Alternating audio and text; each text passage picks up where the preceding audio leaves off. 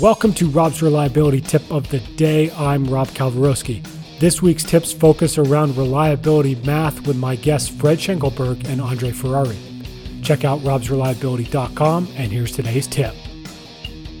You have to be careful that it's the Weibull distribution that you are defining or finding really fits the data. So it's not, not just taking a Weibull distribution and throwing it at a bunch of data and saying, yeah, it works. Let me go and do my uh, analysis and my decision making process. So you have to be careful and do some tests uh, to uh, to see if it, you know mathematically the specific Weibull distribution or the distribution itself is fitting the data because it could be a log normal distribution, it could be uh, something else.